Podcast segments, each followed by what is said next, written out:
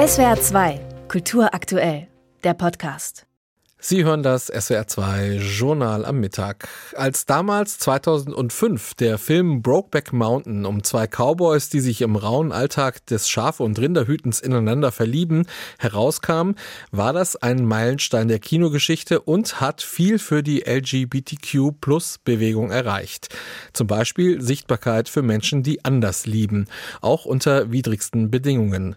Regisseurin Eike Ecker ist eigentlich Oberspielleiterin der Oper Köln und hat jetzt Brokeback Mountain am Theater Trier inszeniert. Heute Abend findet die Premiere statt und wir wollen die Gelegenheit nutzen, mit ihr vorab über das Stück zu sprechen. Ich grüße Sie, Frau Ecker. Ja, vielen herzlichen Dank. Einen schönen guten Tag. Frau Ecker, Sie bringen diese widrigen Bedingungen, von denen ich eben sprach, auf die Bühne. Wie inszenieren Sie denn einen Stoff, also so eine Opernadaption, die ja eigentlich in der weiten Prärie spielt, deren Bühnenbild die unbegrenzte wilde Landschaft ist? Wie inszenieren Sie einen Western für die Bühne? Das ist allerdings eine sehr große Herausforderung. Nun kommt zu dieser Herausforderung noch hinzu, dass es sich leider nicht um eine schöne weite Prärielandschaft handelt. Das Stück spielt, wie auch der Titel schon verrät, in den Rocky Mountains in Wyoming, also am Brokeback Mountain. Das ist ein fiktives äh, Gebirge der Brokeback Mountain, aber verortet ist die Oper in den Rocky Mountains und wir dürfen da sogar einen Handlungszeitraum von über 20 Jahren bebildern. Das bedeutet, wir haben es nicht nur mit gewaltigen Naturlandschaften zu tun, die ja irgendwie dargestellt werden dürfen auf der Bühne, sondern es geht sehr detailliert in das Leben der beiden Hauptdarsteller, ähm, zum Beispiel in die Apartments der beiden, in die berufliche Situation der beiden und äh, dann letztendlich natürlich auch in die öffentliche Richtung ähm, es geht ja in den 1960er und 70er Jahren darum in diesem Stück, dass es nicht unbedingt ähm, ein absolut gängiges ähm, Handhabe war, dass man als homosexuelles Paar offen miteinander in den USA leben konnte. Ganz im Gegenteil. Genau, Sie thematisieren ja eine Zeit, die ja sozusagen Aufbruchstimmung verbreitet hat für die schwulen Bewegung. Wie transportieren Sie das ins Jetzt und warum ist so ein Stoff heute noch so wichtig? Der ist heute ganz enorm wichtig. Sehen Sie, wir leben ja gerade jetzt in einer Situation von doch äh, sehr einschneidenden gesellschaftlichen Ereignissen. Es findet ja gerade eine sehr deutliche Radikalisierung statt, nicht nur in unserer Gesellschaft, auch in anderen Teilen der Welt. Die einen werden toleranter, die anderen werden intoleranter. Das ist eine Scherenbewegung, die momentan sich immer weiter öffnet. Und deswegen finde ich es ganz großartig, dass der Intendant des Theaters Trier, der Lajos Wenzel, dieses Stück auf den Spielplan gesetzt hat, damit wir da nochmal einen Horizont erweitern können und damit wir auch dem Publikum die Oper und das Theater eröffnen als einen Ort, in dem tatsächlich modernes Sozialtheater auch stattfinden kann.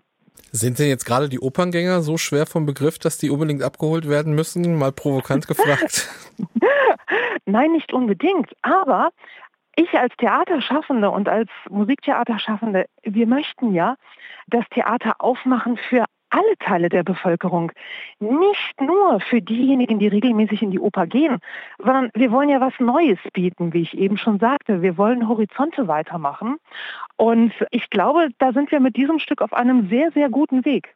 Wie wichtig ist denn die Musik dabei? Der originale Film-Soundtrack wird ja auch getragen unter anderem durch typische Instrumente wie die Pedal Steel Gitarre oder die Mundharmonika. Finden die sich auch heute Abend in Trier wieder? das eher weniger.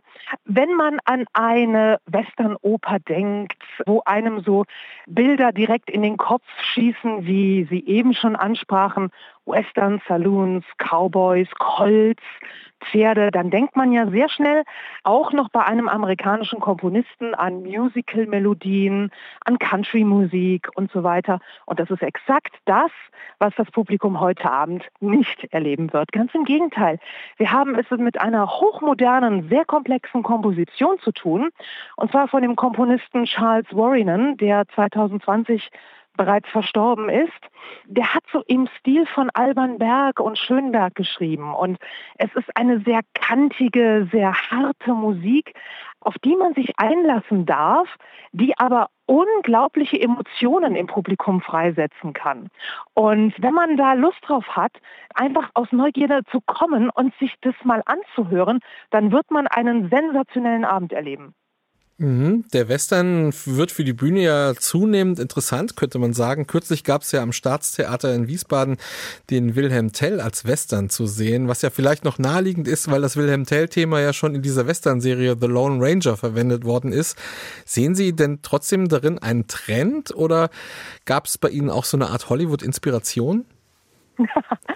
Es kann natürlich ein Trend sein. Es gibt ja hm, verschiedene Metiers, die ab und zu mal immer sozusagen in sind, im Theater, im Fernsehen oder im Film. Was wir hier allerdings in der Oper auf gar keinen Fall versuchen wollten, ist den Film zu kopieren, also Hollywood zu kopieren. Das geht gar nicht, weil die Oper wesentlich dichter komponiert ist, als es der Film, der damals in die Kinos kam, jemals vermocht hätte zu sein. Ein Film transportiert, oder dieser Film damals, transportierte ja die Geschichte hauptsächlich über die beiden Hauptdarsteller an das Publikum. Und wir haben hier die großartige Möglichkeit, die Musik dafür einzusetzen. Und äh, Musik löst immer etwas ganz anderes in den Köpfen von Menschen aus, als wie wenn sie etwas visuell vorgesetzt bekommen. Und das ist ein unglaubliches großes Plus bei dieser Oper. Und das nutzen wir auch voll aus. Die Regisseurin Eike Ecker bringt heute Abend in Trier den Stoff des Filmes Brokeback Mountain als Oper auf die Bühne und hat mit uns im Vorfeld darüber gesprochen.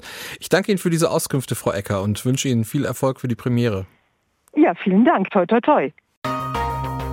SWR 2 Kultur aktuell. Überall, wo es Podcasts gibt.